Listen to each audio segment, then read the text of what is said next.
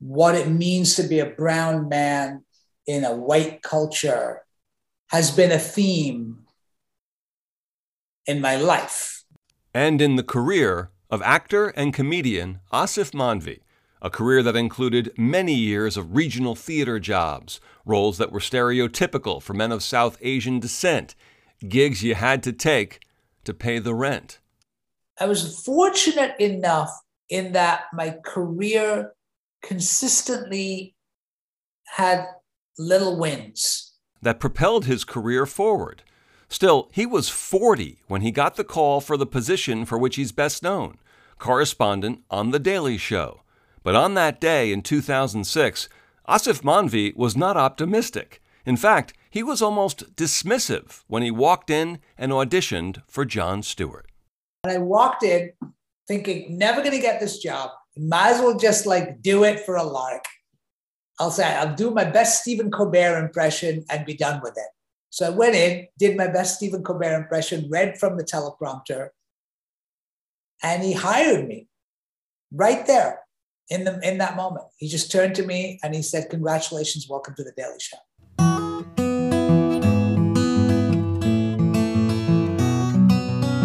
I'm Budd Mishkin, and this is Before the Cheering Started, a podcast all about the journey, the obstacles overcome, plan Bs, terrible first jobs, and the passion to pursue a dream. Aasif Mandvi has had a long career on stage and screen and TV. He was born in India and moved at a young age to Bradford, a small industrial city in the north of England. Not an easy place for a young Indian kid in the 70s and early 80s. But there were two early loves that sustained Aasif Mandvi. From a young age, you once said that the two things you knew you loved were acting and peanut butter. Yeah. So, is peanut butter still being good to you? I guess is the big question here. That is so true. Acting and peanut butter are the two things that sustained me for much of my life, uh, especially my childhood. But I don't eat peanut butter as much anymore. Interestingly enough, as I've gotten older, I've switched to almond butter, less inflammatory. peanuts. well, peanuts were having a little bit of an inflammatory response. So I don't know. Uh, I still love peanut butter, and I'll still go back to it for a treat occasionally. But I can't. Uh, I don't. I, I don't. I don't eat it every day anymore. And also, just the calorie intake that I was getting so I, I even the almond butter now I'm a little bit uh, more careful about. It's just a, you realize that it's a lot of it's a lot of calories. So anyway, and, the yeah. clarification clarification was it was peanut butter, not jelly.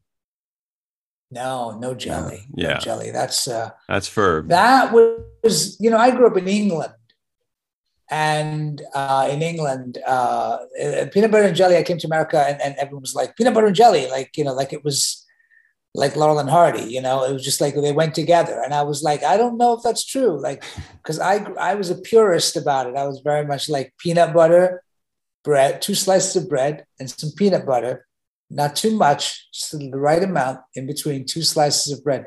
And that was uh, my lunch in school every day for a long time.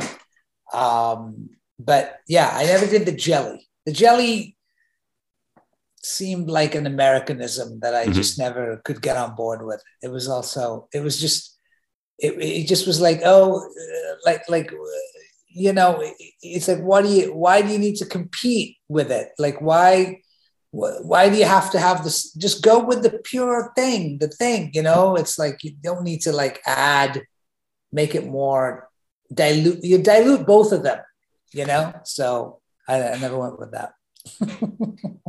you were 16 when you came to the States, yes? Yeah. Around there?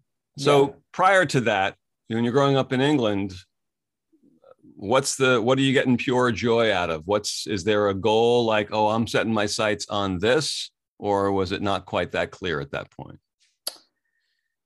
Well, I think I discovered acting when I was very young. Uh, when I was uh, 13 or 14 years old, I, I, I, I s- discovered acting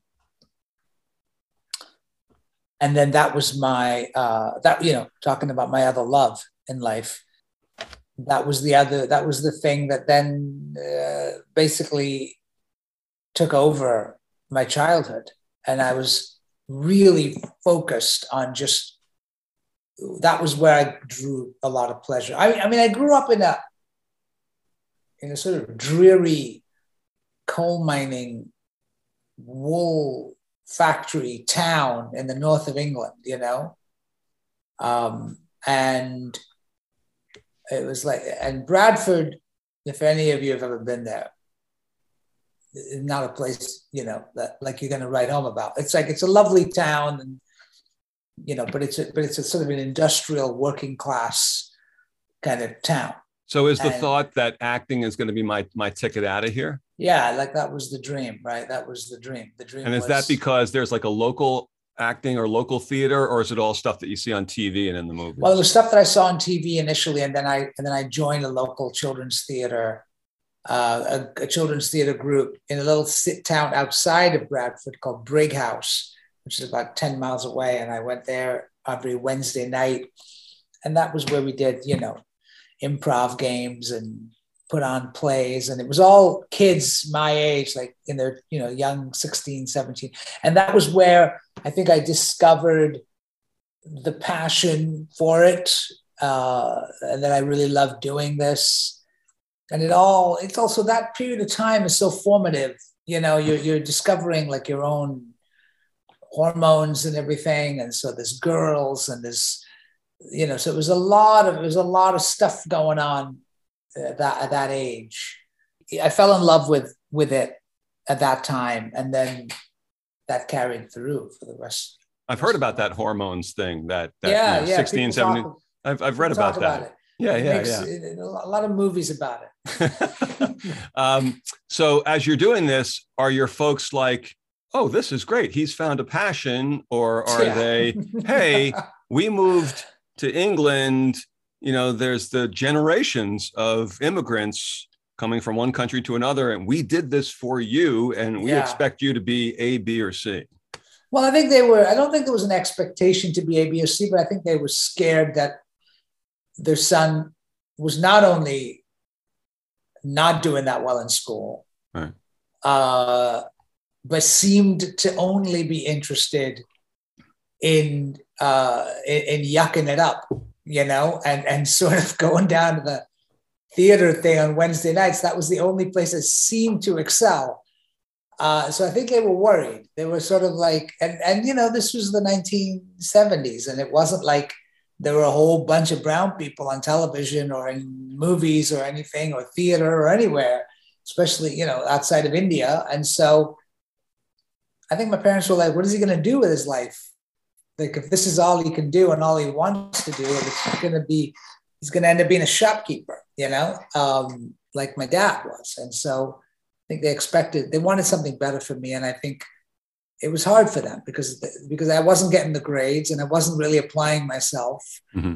like all of the other, you know, uh, we, we, we sort of lived within a you know community of, of, of, of Indians and Pakistanis that we kind of my parents' friends and stuff, and their kids were all going to grammar school and you know doing well academically and on their way to like you know the top schools in the country to get to become doctors and lawyers and engineers. And and and I was sort of couldn't even really pass the entrance exam to the local grammar school. So I think they, they, they were terrified. So, what role is going to happen?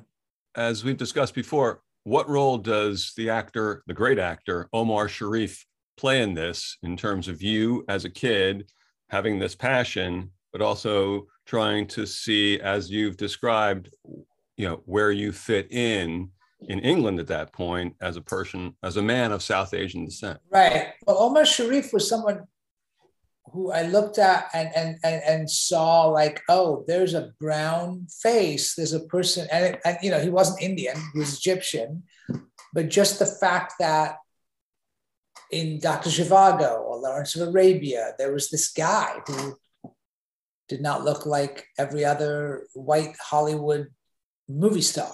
And so for me as a little kid watching that, I was like, oh, well, it can be done. Hmm. It can be done. One guy did it, you know, um, and then my parents would obviously just be like, yeah, one guy did it. In all of Hollywood, there's one guy, you know, who really made it. So yeah, you know, and they had a good point. They had a fair point. But um, it just gave me a sense of like, oh, this is something that could happen. But I, I, you know, I think that I think what Omar Omar Sharif, his his his his existence did for me was sort of uh, create this idea of a possibility that then I could sort of look at my parents and go, well, look, there's this, you know, there's this guy, right? Like at least this is. But I think even if I had not seen Omar Sharif, I think I would have still pursued it. I don't think I that was the reason I went forward. I think it just gave me an extra sense of like it can happen. It, it, there is a possibility that it can happen. You told me you had just, a chance uh, years later in New York. I think you were attending bar at an event. No, I met, he, and I met him. I mean, I was I was cater waitering, and I served him something. I forget what it was now, and I wrote about it in my book. I sort of took a little bit of liberty with it, but it was a very, I mean, I, I was too, I don't think I really was able to talk to him, you know, like it, it was, he was like seeing, um, you know, he was a legend.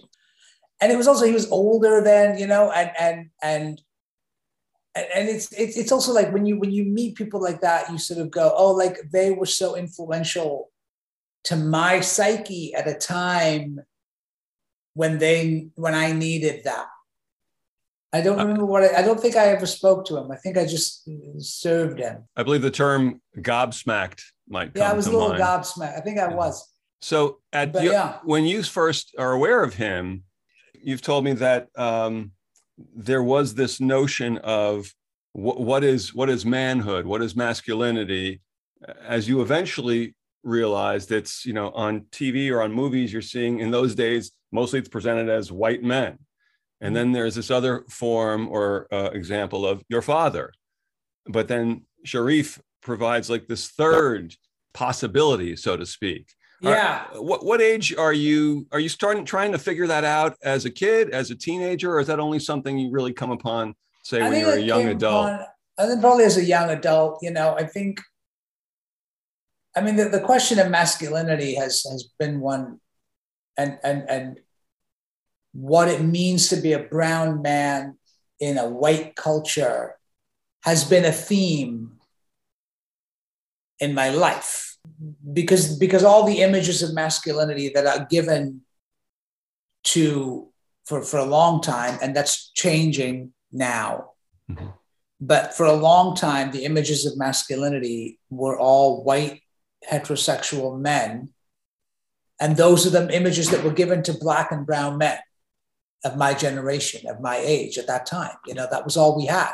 So to find the Sidney Poitiers or the Omar Sharifs out there at that time was a huge thing because it was like, oh, there's because the other version of it was for young black kids, it was probably the criminal or the drug addict or what Hollywood sort of portrayed. And then for for me, it was the Bedouin or the you know the shopkeeper or the the native or the savage or you know all of those images that I grew up on Tarzan movies as well. You know, so it was that, and so for somebody to have dignity and to walk with dignity and to walk with to be a romantic lead to be like attractive and dignified was a real sort of like, well, oh, okay, because I didn't have that in my father. He was a, I mean, not that he didn't carry himself with a certain level of dignity, but he was a shopkeeper. And and he was getting, I saw him get spit on by white kids in his shop every day and called a packy and the, the N word and you know whatever and told to go back to his country and and and you know, uh, uh, and, and racial slurs like that. And so that's what I saw my father deal with. And I saw my father get small around white people. And, you know, and that's, a, and I think that's the legacy of colonialism as well, right? Is that I saw my father shrink in the face of, of white men did that precipitate the move to the United States? Well, he moved to the United. We moved to the United States because he had a friend of his from college who was like who lived in Tampa, Florida, and said, "Come to Tampa. It's amazing. You gotta love it. The sunshine every day. Like it's beautiful. You're gonna love it here. Get out of." And England, it was 80s. England was in, you know, Thatcher. It was, you know, all of that. So I think my father moved just seeking a better life and and and and an opportunity for something more you know uh, I, I, do you recall how you felt about it? I was super excited about moving to america. I grew up on a diet of of, of hollywood and, right. and the movies and this is because i had ingested all of this fantasy of what america america you know around the world for a long time had a great PR person working for it, you know what I mean? Which was Hollywood. To me, I, you know, I, as a little kid, coming, as a teenager coming to America, I thought like my life was just gonna, everything was gonna be perfect. Like, what would go wrong? Like, you know, why would it was? It was the place. It was the land of where everybody wanted to be. You know, that was what it was. And so, how, how long does it take before it starts to sink in that, oh, this is a complicated place too? And it may not be the streets are paved with gold as my father is thinking. Yeah. I think around the Trump administration. No, I uh, I think I think that soon, you know, once you get to high school and college and stuff, and you start to realize like, oh, I mean, I I I actually had a great child, a great time in Tampa, Florida, you know uh, I had good friends and, and I, joined the theater department in my high school. And so, again, acting saved me. It was always the savior that came along. And when things were difficult, I would, I would, you know, that was what, what came along and, and helped give me purpose. And so I sort of fell in with the theater nerds and, the, and the, and the little bit of the misfit toys in school, you know. But there was, I definitely noticed that America was a place where, at that time, there was little interest in in other cultures and other ethnicities, and you know, it was it was mostly divided along black and white racial lines.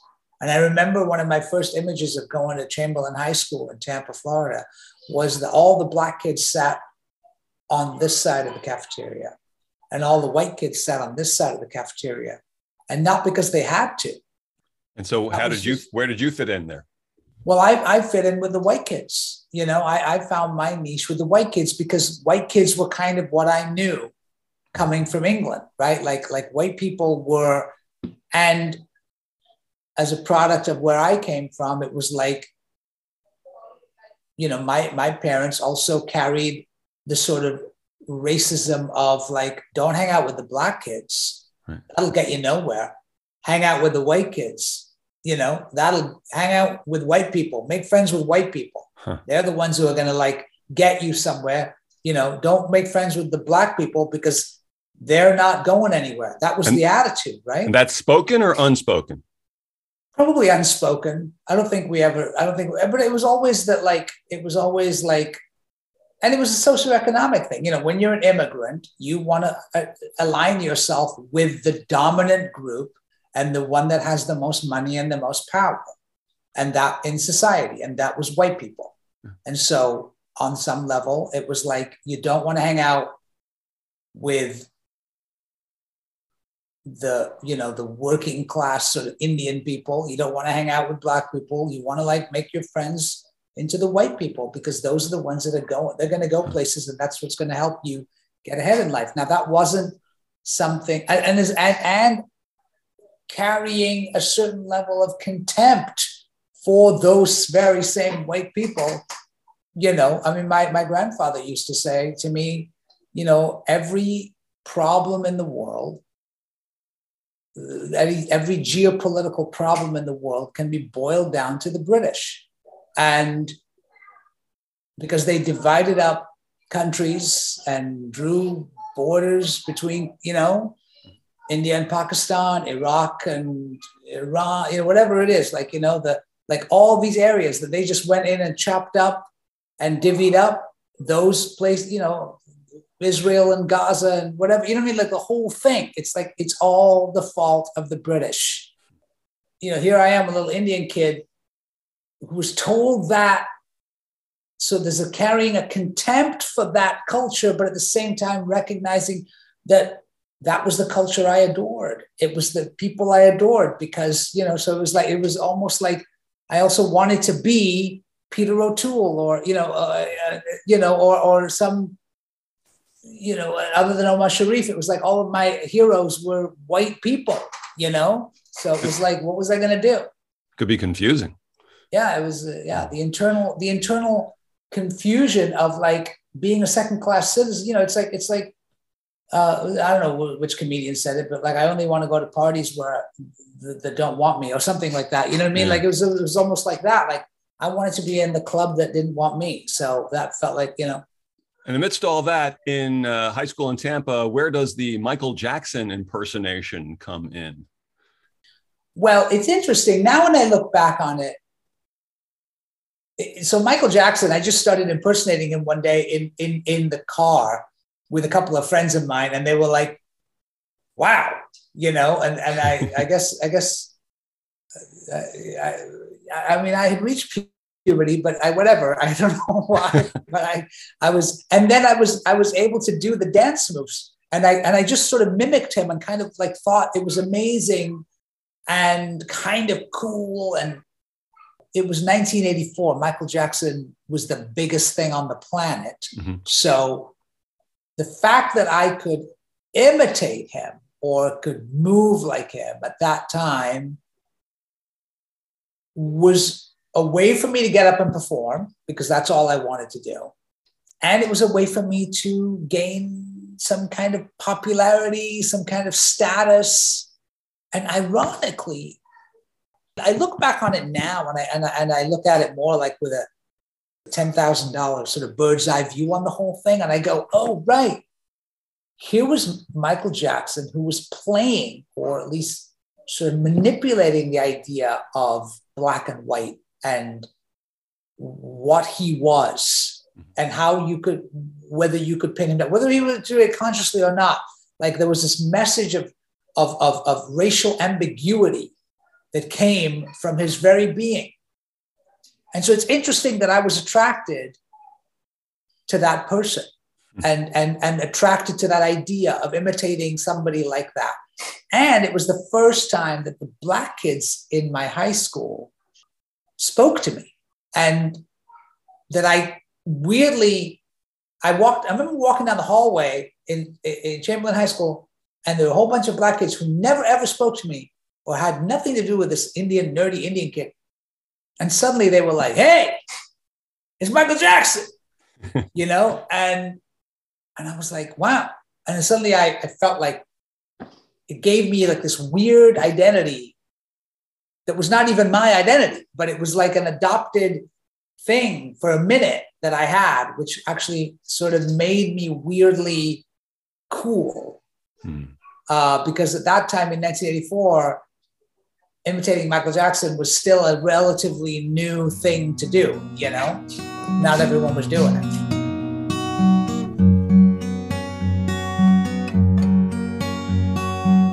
This is Before the Cheering Started. I'm Budd Mishkin. Aasif Mandvi graduated from the University of South Florida and eventually headed up to New York to pursue acting. And as he worked and hustled to get more work, he had more than a few before the cheering started years.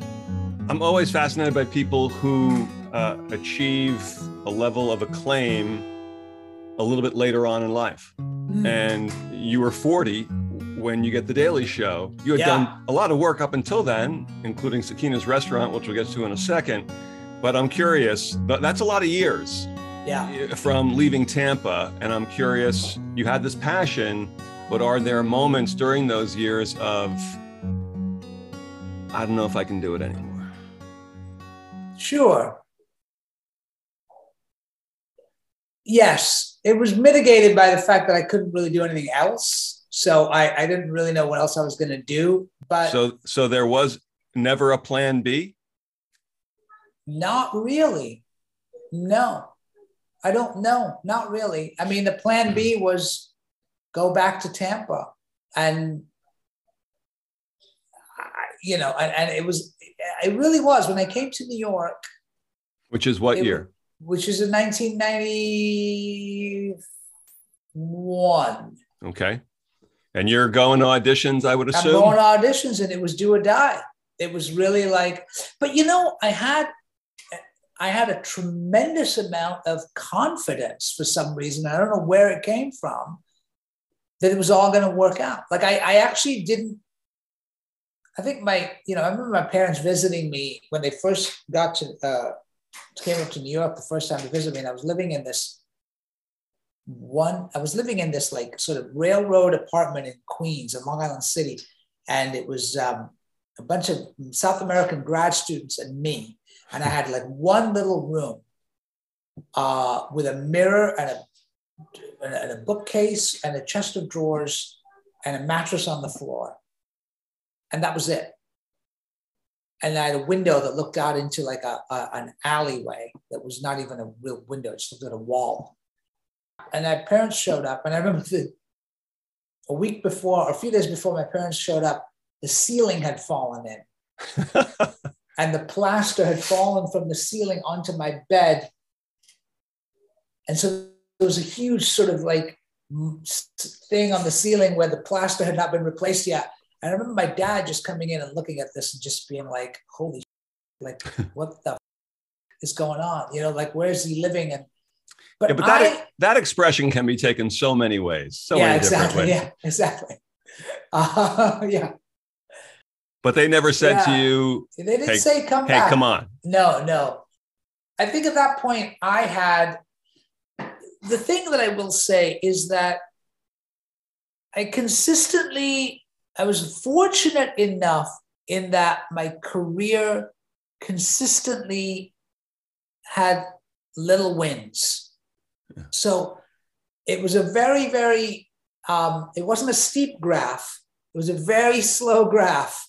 But I was getting a little bit more and everything, you know what I mean? So I could, I had something to show for myself. I could say, look, I did that regional theater gig and I got $250 a week. And now I'm doing this kind of thing here. I'm, I'm understudying off Broadway and I'm getting $400 a week. And you know what I mean? It was sort of like, it was like, okay, the little things that are happening. And it's, and so I think I always felt this sense of like, okay, as long as I, I keep going this direction. Like little, even though they're baby, baby, infant steps, I'm not going backwards. I'm not going in the other direction where and, and things have not stalled for me. So I think what I what I realized was I was like, I'm talented enough to where uh, people are interested in me in the sense that like the door wasn't being completely shut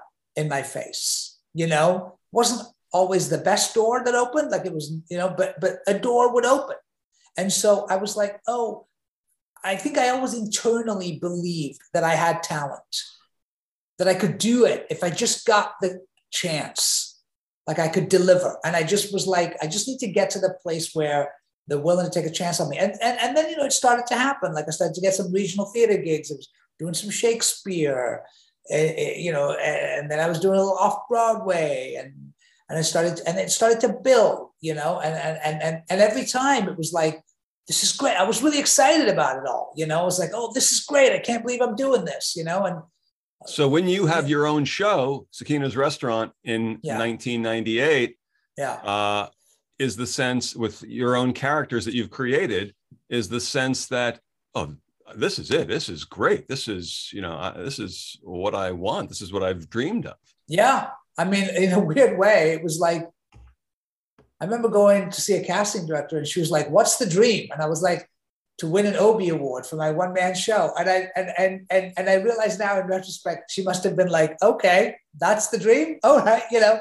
But at the time it was. That was the like that's what I you know, it was like I put so much work into that show. I had spent so many years developing those characters to finally get to do it on a legitimate New York stage was amazing. You know it was it was it was a dream come true. And it was and and and to tell my own story with my own words the thing that i had written the thing that i was acting in it was like it was like oh all of i felt like it was what i was meant to do.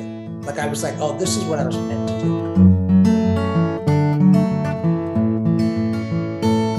so in the aftermath of that uh, what is the feeling when are you still being auditioned for roles as the expression you've used is patanking yeah uh, are you still yeah, I mean, even after you have your own show off broadway oh, sure, yeah, yeah. are you still being asked to do roles where you have the tough because you still have to pay your rent where you have the mm-hmm. tough call of should I really do this or not? Am I in the place where I can turn this down because essentially it's offensive to me? Yeah. 1998, I do Sakina's restaurant. And it did turn my career around. I mean, not around, but it, it took my career to another level in the sense that people now knew who I was a little bit, you know, uh, and it sort of gave me a little bit of a reputation among in the business in New York, in the theater community, in the casting community, in the. But the auditions I was getting and the roles I was getting auditions for were still often the shopkeeper on Law and Order or the, you know, because that's all that was being written on television, right? There was nobody writing the kind of roles, you know, there was no Mindy Kaling, there was no Master of None, there was no, you know what I mean? Like, like this is way before all that, right? So, like, the only roles were like, oh, I'm the I'm the porn store owner on Law and Order, and I have three lines with uh, Jerry Orbach, and that's great, you know. And and and and so, and, but the one thing I did get after Sakina's restaurant was that Ismail Merchant came and saw me in the play, and here was another a person in the culture who I went, there you go, look at that guy Mm-hmm. Because I had seen his smile in the audience at the Academy Awards when he won when they won for um, you know Room with a View or the, the countless awards they had won in the 80s when Merchant Ivory was was the biggest thing in town, right? And I'd watched this man wearing a Indian clothes and speaking with an Indian accent get up and accept an Academy Award. So for that guy to come and see my one man show and then invite me to star in his movie. Again, it was like, yeah, living the dream. Like, this is it. You know, nobody saw the movie mm. and it was not a great movie. But so that was happening simultaneously, where I was also getting auditions for parts I didn't really want to play. And then 9 11 happened very soon after that. 9 11 happens in 2001, right? And suddenly, every role that I'm now getting offered is basically a terrorist. And so it's like, and then I had to turn stuff down because then I was like, I was reading horrendous, like horrific versions of the Muslim bad guy um, in every script, you know. Then I was getting script. Uh, my agent was like, "Hey, you got another audition for you." You know, it was like suddenly the audition scene was blowing up, but it was all the same role. It was all the the the the the the, the bad guy screaming "Death to America" and burning an American flag. Like that was essentially every role. And so, you know, I'm having to like then make a decision about where my what I could live with. as opposed to what was going to pay the rent. And sometimes I did do stuff that would pay the rent, you know, but you also I also had to then like suddenly I had this other thing that I had to then kind of um, navigate, which was can I live with doing this role? Can you tell me the story of what you said when you got the phone call from The Daily Show in 2006? I essentially said, I'm not available. You know, I, I said, I said, I, I, don't want, they, they called me and they said, they want you uh, to come down and audition for The Daily Show. And I was spending that afternoon writing a, one of those Dear John letters to my ex-girlfriend who I had found out had gotten married and I was very distraught. I was writing one of those letters and I said, I can't come in today. I'm too sad to do comedy. and, and, I'm just too distraught. Will they see me tomorrow? And she's and my manager said, No, they're only seeing people today till about three o'clock. And I said, All right, I'll be there at 245. and and so I put on a suit and tie and I walked down uh, about 10 blocks from uh, 20 blocks from where I lived at the time and I went down and uh, and walked into the studio and auditioned for Jon Stewart, and uh, and really didn't think this was going to happen. I thought, well, this is just one of these stupid things where they're going to call me. Initially, I thought it was going to be something where they say, oh, come in and do like be the voice of Saddam Hussein in a sketch that we're doing or something like I had done on Kimmel or Letterman or whatever, you know. I'd done these like little like sketches and I thought, oh, this is just going to be another one of those. I'll make a couple of hundred bucks and go home and it'll be fine. And I walked in and, uh, and then they called me back and they said, no, no, it's for a correspondent. So I said, fine, I'll go down 245. I'm not, really not in the mood. And I, I walk in and uh, I remember reading the lines and trying to, it was all this script and I was trying to memorize it.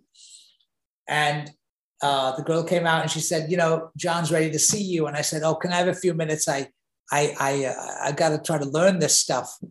And so she said, "Oh no, no, it's on the teleprompter. It's fine. You don't have to. You just have to familiarize yourself with it." And I remember this feeling of like teleprompter. I was like, and I threw the script on the sofa, and I was just like, "These are amateurs. These people are amateurs." And I just had this attitude. And I walked in thinking, "Never going to get this job. Might as well just like do it for a lark." I'll say, I'll do my best Stephen Colbert impression and be done with it. So I went in, did my best Stephen Colbert impression, read from the teleprompter, and he hired me right there in the in that moment. He just turned to me and he said, "Congratulations, welcome to the Daily Show." And you're on the show that night. And right? I was on the show that night. And then it wasn't a full time gig at first. First, it was like he said, "You're on the show tonight and we'll call you. If, you know, and, and of course, it was a big deal. Like the Daily Show, this was 2006. It was the height of the Bush administration, Iraq, the whole thing. You know, it was like post 9 11, and everybody saw it. You know, in fact, there was an article in the LA Times the next day which basically said, Who is the brown guy on the Daily Show? They'd never had a brown correspondent before because it was all just Colbert and Carell and, and Corddry and Helms and all those guys. Then Jon just liked me. So he just kept calling me back. He just I'd get a call every week or so, and they'd be like, "You available next Tuesday? Come on in and do it." And it was great. I'd go in, do a bit, go home, you know. And then eventually, after about three months of that, three or four months of that, Jon said, "Look, we'd like to offer you a contract and uh, and, and have you uh, be a part of the Daily Show cast." were you prepared for the reaction from specifically the South Asian community? Uh, no, not really. I mean, I think, uh, no, uh, you know, I, I, I think it was, it was, I soon became aware of the fact that, like, oh,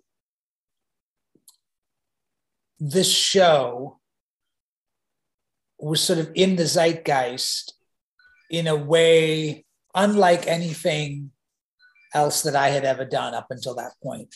And uh, so it was definitely um, something that was getting a lot of there, there was a huge South Asian. I, I, didn't even realize that that many South Asians watched the show. You know, like I was like, oh, you know, I mean, I watched it occasionally. I didn't watch it all the time. But I think after 9 11 and the Iraq War and all that stuff, I think people were really tuning into the Daily Show at that point to get some uh, some sort of something other than well, I mean, a lot of people were tuning in to get their news from it. You know, we always sort of poo-pooed that on the show itself, but it was a reality that a lot of young people at the time were tuning in to get their news from the Daily Show, and and and I think that a lot of people also uh, uh, appreciated Jon's sort of point of view on it and, and and on what was going on internationally in the world at that time.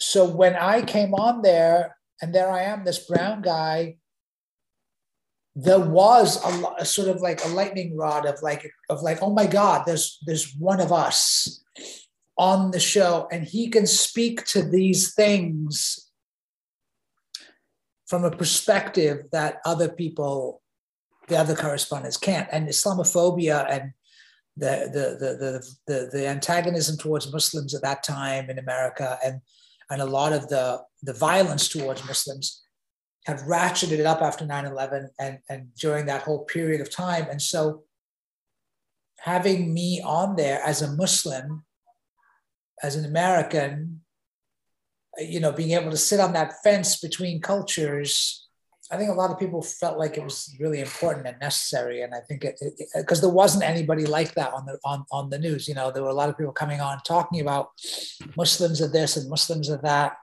a lot of white people uh, and Americans talk, you know, and and and and you know, you had CNN, you had Fox, you had, you know, but looking at it through a satirical lens and being able to sort of like point at the absurdity of it all and the and the insanity of the news media and all that stuff, and also for me to be able to talk about it, like I said, sitting on that fence, I think made a huge difference to people. And it was, and it had nothing to do with me. It just had to do with like what I represented in that moment on that kind, on that show at that time in history and what people needed to see. And they needed to see a brown person on the show, sort of talking about what was going on around around a lot of you know uh, what, what, Americans were talking about. Well, should we be scared of Muslims? Should we the Iraq War, the WM, you know, all that stuff that was going on that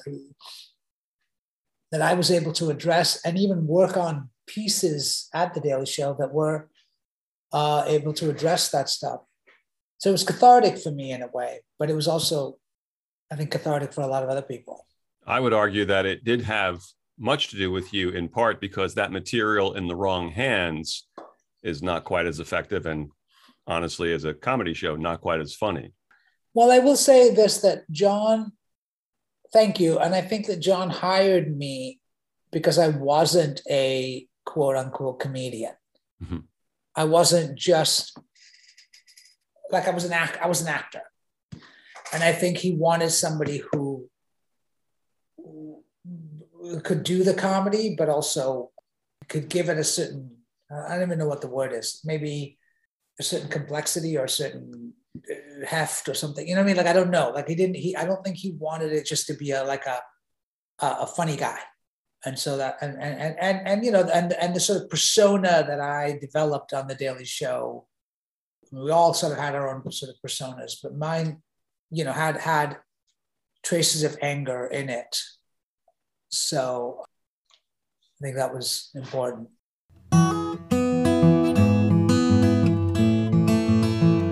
Aasif Mandvi. He's currently starring in the CBS series Evil. He has a recurring role in the UK series This Way Up, and he's the host of the new CW comedy panel show called Would I Lie to You?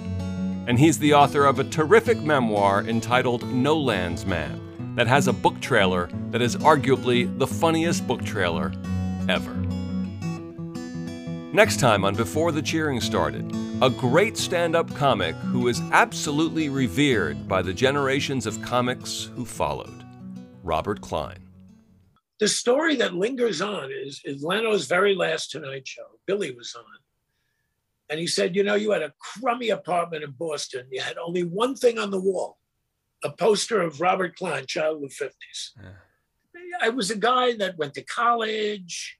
I was, you know, not like the old comedians with the tuxedos and the thing. And so I think they identified with it. Richard, uh, Richard Lewis, Jon Stewart, Billy. That will always be uh, uh, something that that I have the admiration and respect of those that my peers and those that were a few years behind. Robert Klein, next time on Before the Cheering Started. Before the Cheering Started is available wherever you get your podcasts. For updates and more, follow us on Facebook or visit our website, beforethecheeringstarted.com. This episode was written, edited, and produced by me, guitar playing as well, no extra charge. I'm Budd Mishkin. This is Before the Cheering Started. Thanks for joining us on the journey.